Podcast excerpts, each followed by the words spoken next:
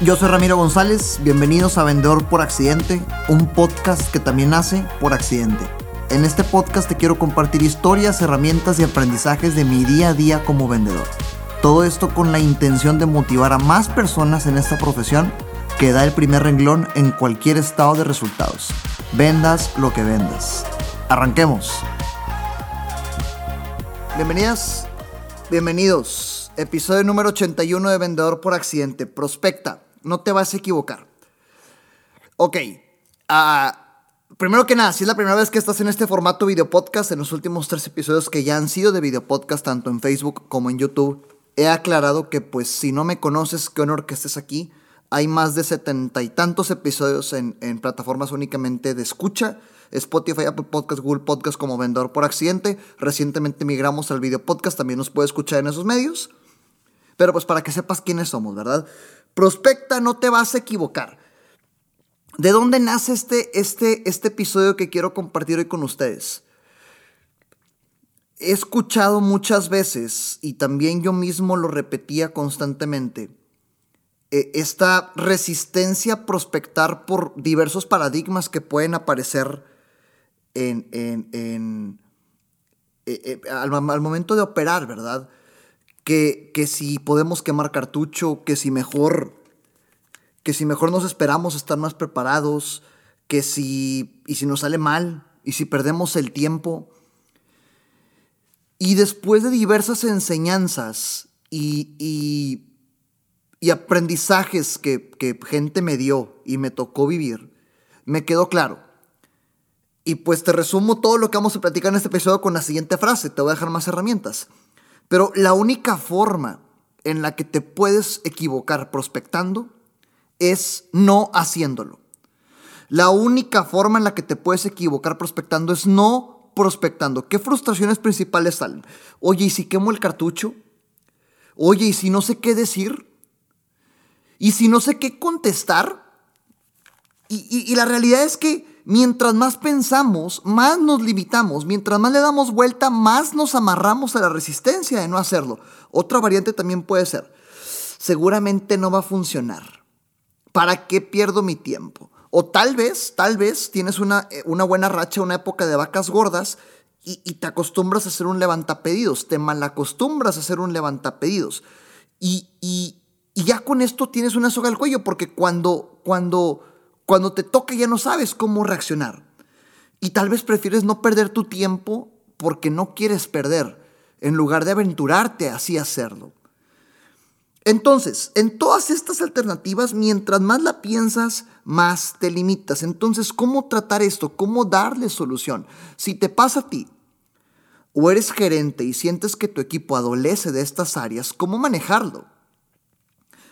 El, contenido de este episodio te lo quiero dividir en tres secciones. Tres secciones con buenas prácticas que me han funcionado a mí y que he visto que a otros les funcionan.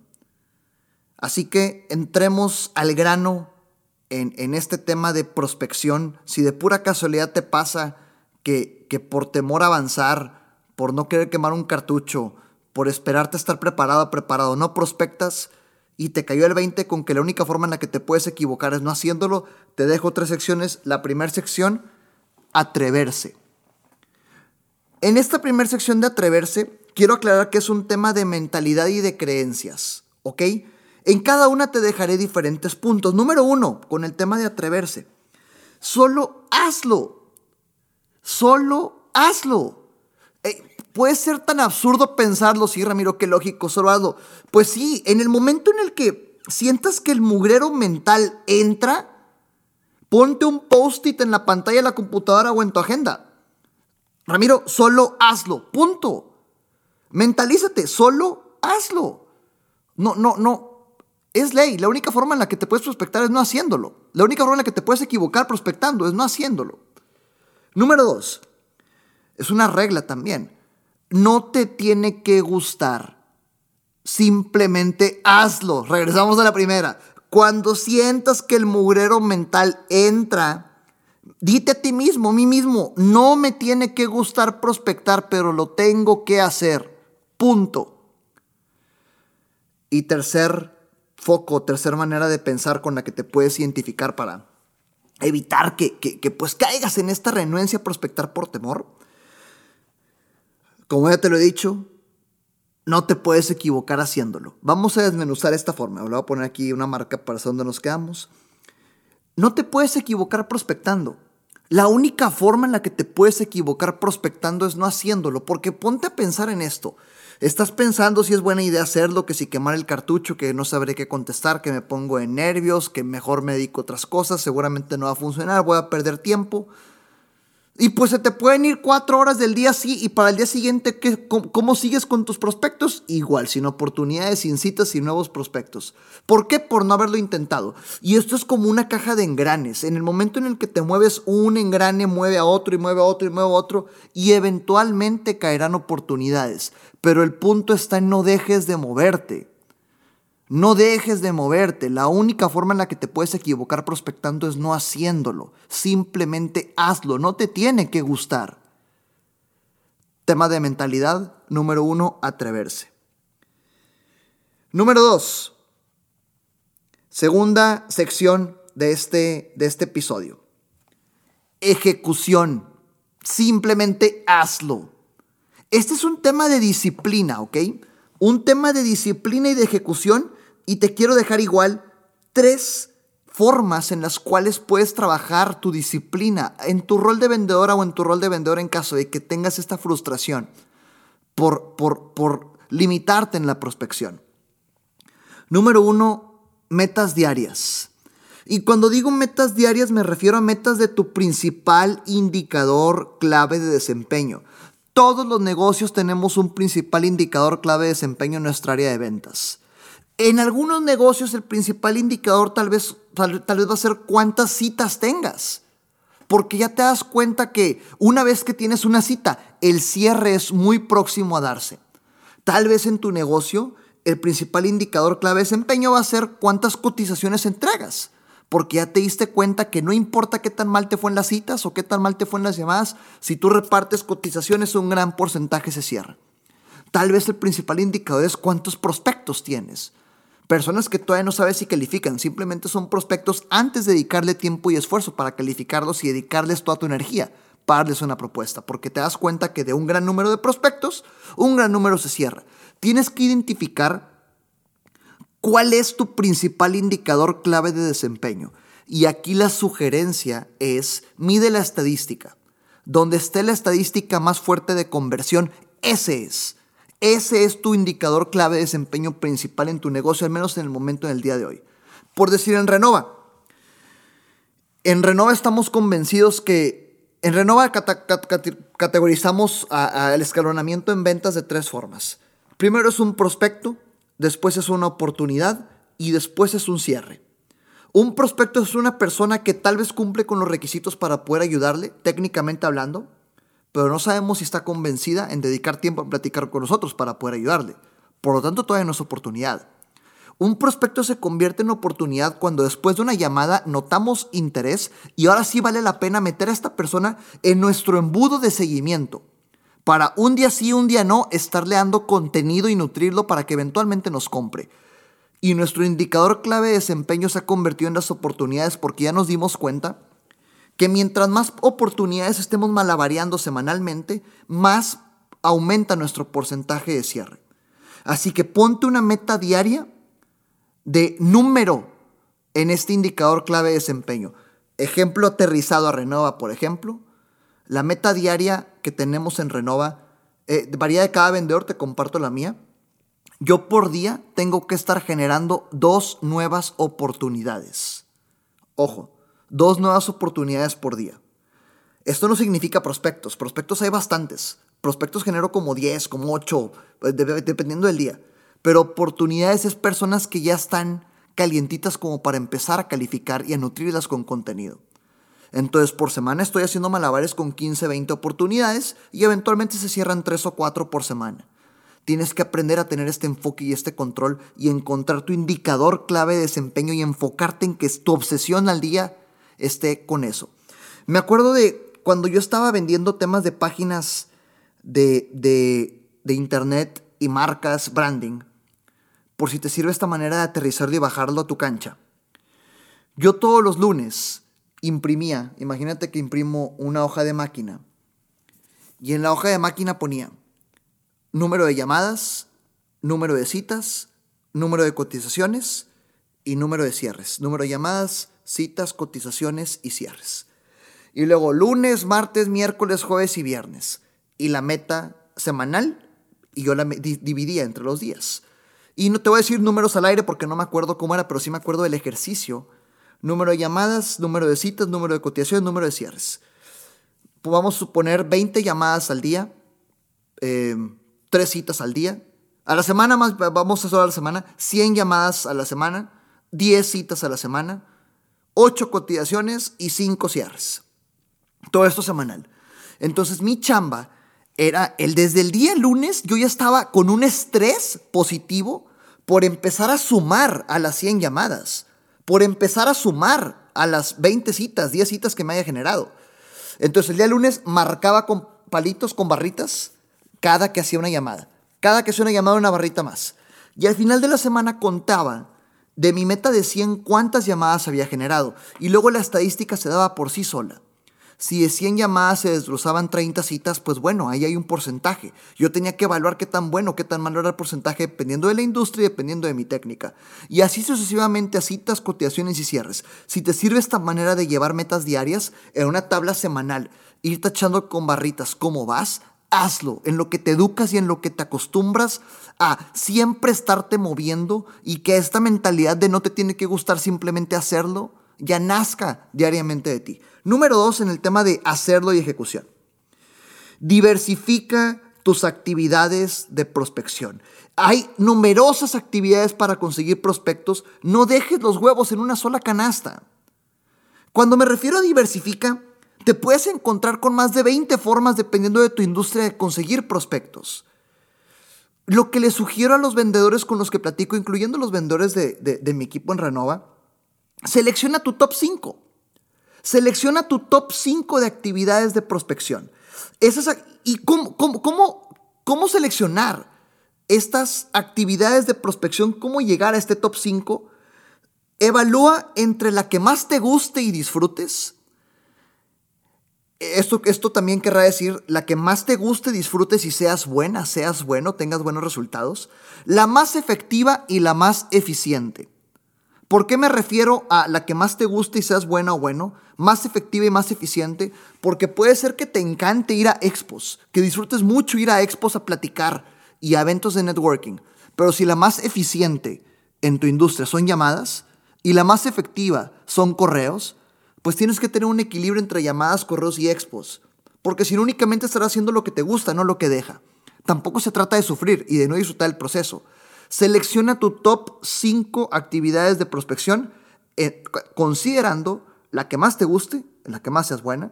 La más eficiente significa que sea la más, eh, eh, la que menos cueste y, logres menos con más. Y la más efectiva. La más efectiva me refiero a la que sea más exitosa. La que más te guste, la más eficiente y la más efectiva. Ejemplo, Oye, ¿qué referidos? Pedir referidos, subir contenido, llamadas en frío, desarrollar clientes existentes, enviar correos, campañas de WhatsApp, ir a eventos de networking. No te la acabas. Selecciona estas cinco y metes estas cinco actividades en una licuadora. Y de esa licuadora tiene que salir en tu día a día tu meta diaria de contactos nuevos, tu meta diaria de llamadas, tu meta diaria de citas, tu meta diaria de cotizaciones y tu meta diaria de cierres. Número tres, dentro de esta segunda sección de hazlo mídete. No sirve absolutamente de nada lo que platicamos en todos estos 81 episodios de Vendedor por Accidente si no mides. No termines tu día sin haberte comportado. Exígete. Lo que hagas hoy es el resultado de mañana. La disciplina de hoy es el resultado de mañana. Tu mala disciplina de hoy va a ser el mal resultado de mañana y tu buena disciplina de hoy va a ser el buen resultado de mañana. Mídete por día, por semana, pide ayuda, cédele la autorización a alguien de que sea esa persona que te esté picando para que te exijas más y que rindas cuentas con esta persona para que siempre llegues a más. Una regla que a mí me funciona mucho y es una autorregla.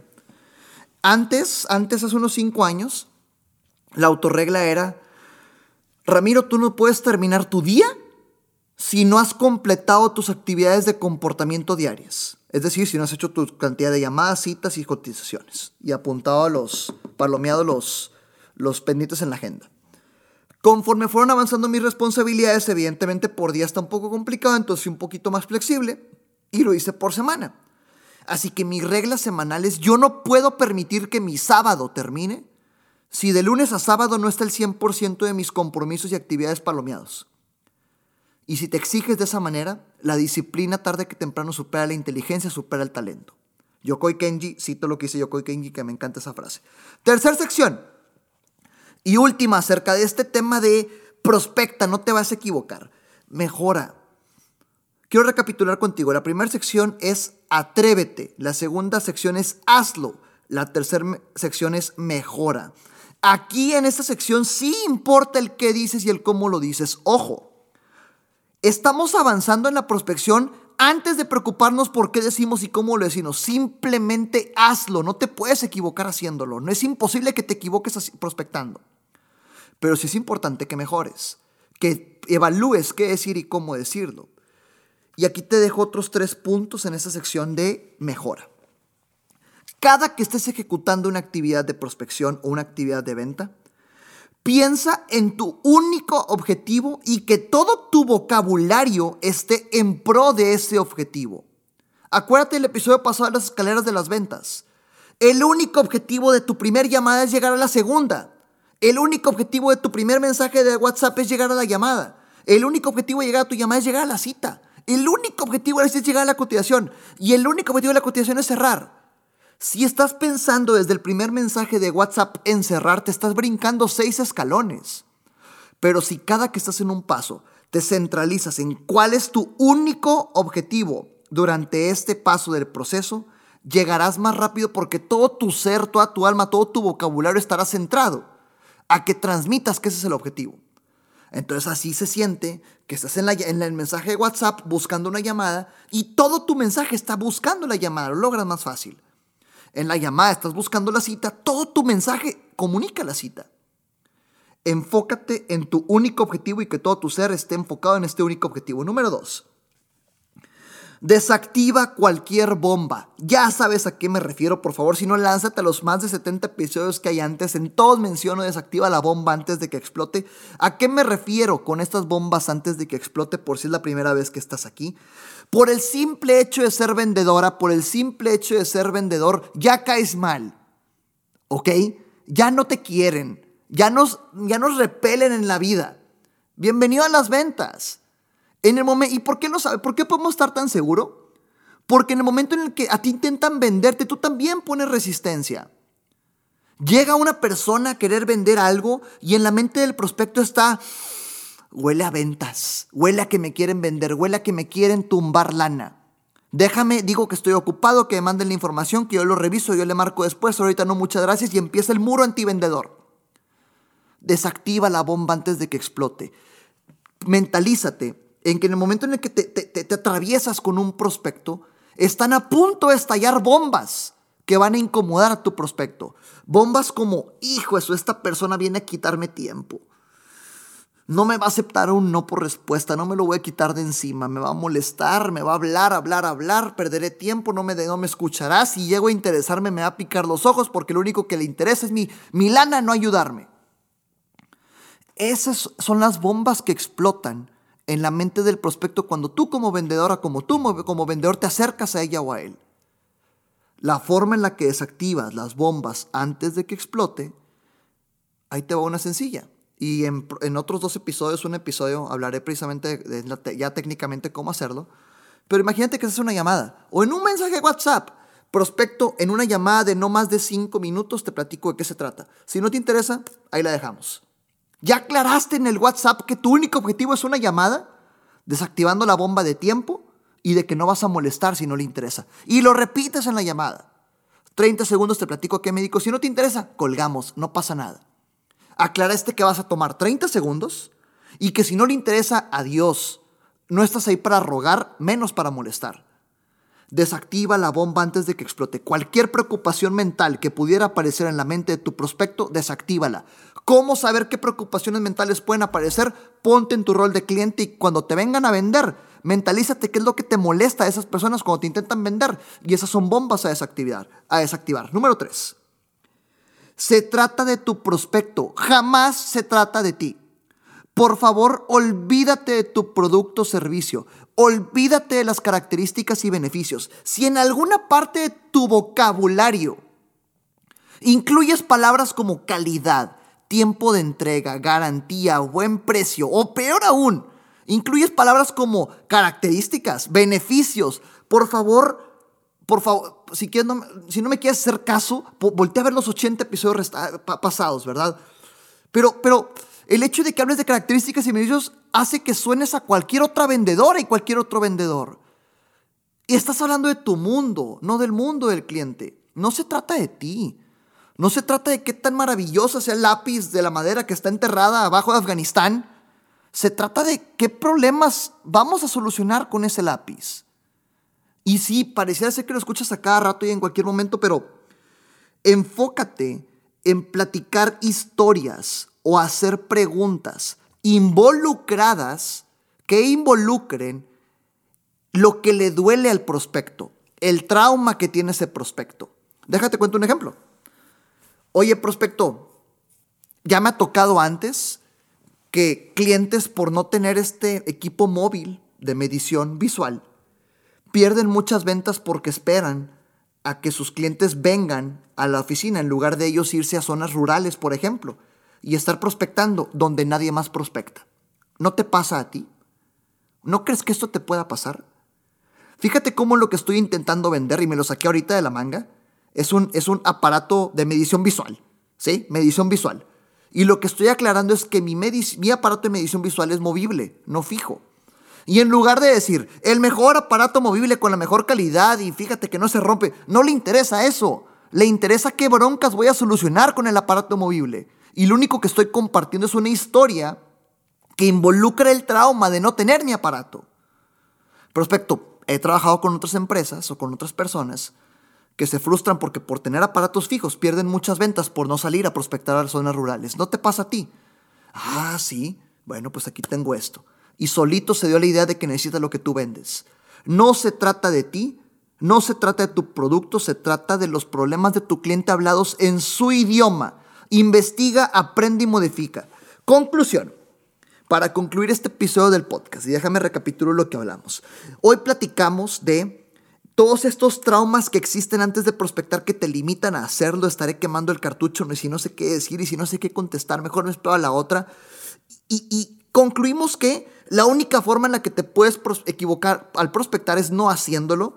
Y hablamos de tres secciones con las cuales puedes trabajar esto. Atreverte, simplemente hacerlo y medir y mejorar. Y la conclusión es, la próxima vez que te detengas y repienses si te vas a aventar a prospectar o no, recuerda, la única forma en la que te puedes equivocar prospectando es no prospectando.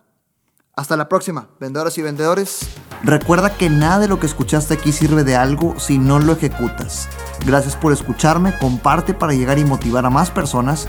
Sígueme en redes sociales como arroba en Facebook, Instagram, YouTube y LinkedIn.